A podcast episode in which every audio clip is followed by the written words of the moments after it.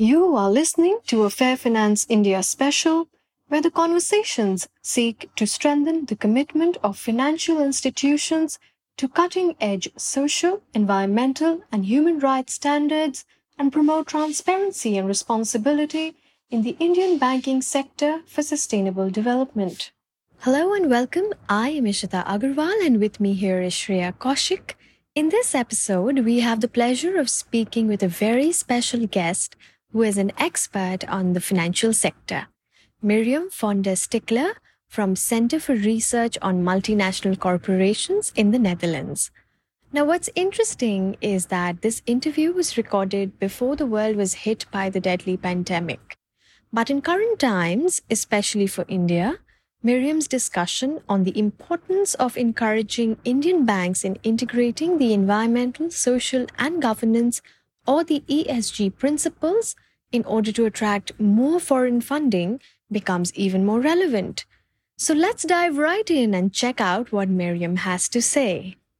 Hi, Miriam. As Ishita mentioned, it would be good to know what is the merit for the Indian banks to integrate ESG in their core operations vis-a-vis foreign funding. Yes, hello. Um, it's important that um, Indian banks know that, for instance, at the UN talks about climate change, there is a lot of attention, uh, certainly by civil society, that the banks don't finance anymore what is contributing to climate change, but also that the banks should therefore also pay for the transition to cleaner energy and also that they don't finance uh, projects and companies that are kind of um, socially irresponsible.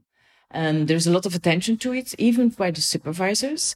And therefore, if the Indian banks want to be part of this change and parts of kind of the global financial world, um, that would be important that they also look on how they can integrate these ESG, so environmental and social principles.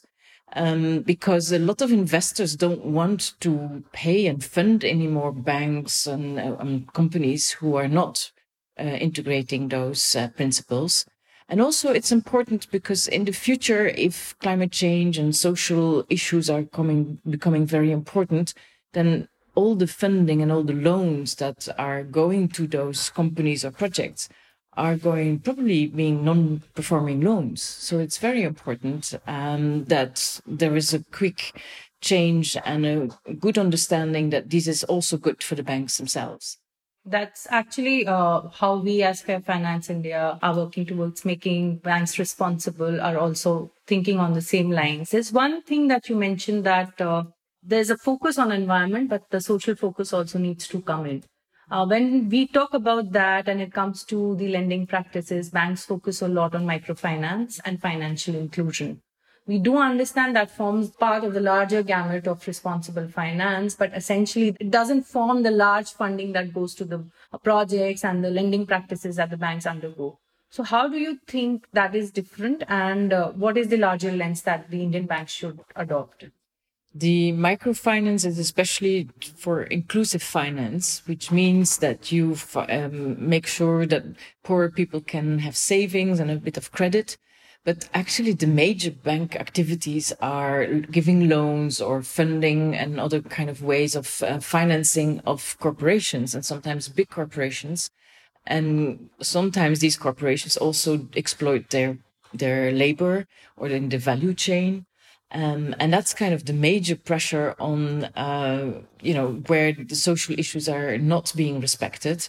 And that's where the, the banks have to make sure that when they give a loan, they look at the risks that the companies are going to exploit their labor or not respecting uh, some social rights and communities, etc.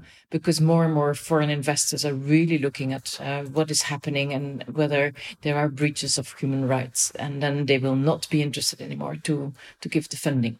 Actually, I think that would be really helpful. Uh, just one more thing, Miriam, that uh, we as civil society work towards making banks more responsible. How do you think we can advocate more effectively and uh, how is it that we can collectively come together and advocate for responsible banking? There are different ways. Um, it's to show to the banks that within their systems, they don't look at those risks. They don't have methodologies for the moment Yes, it's difficult, it's new, but there are lots of international efforts being done. So they really can look at those efforts and see how they can use those methodologies.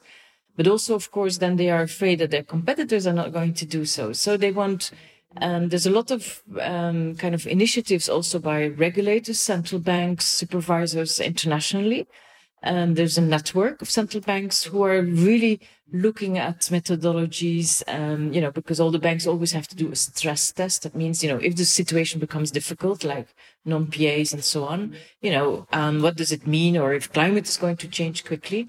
So there are methodologies that they easily can look at and see how they can integrate them. And that would help them so they don't have to start from scratch. Sure. I think uh, that makes sense because under our fair finance work also we have a methodology which looks at various themes and the indicators are defined. So essentially it's about defining those indicators and getting into the materiality of things. Yeah. Thank you so much, Miriam. And that's a wrap on this very insightful episode. Thank you, Miriam, for sharing your thoughts and Shreya for conducting this conversation.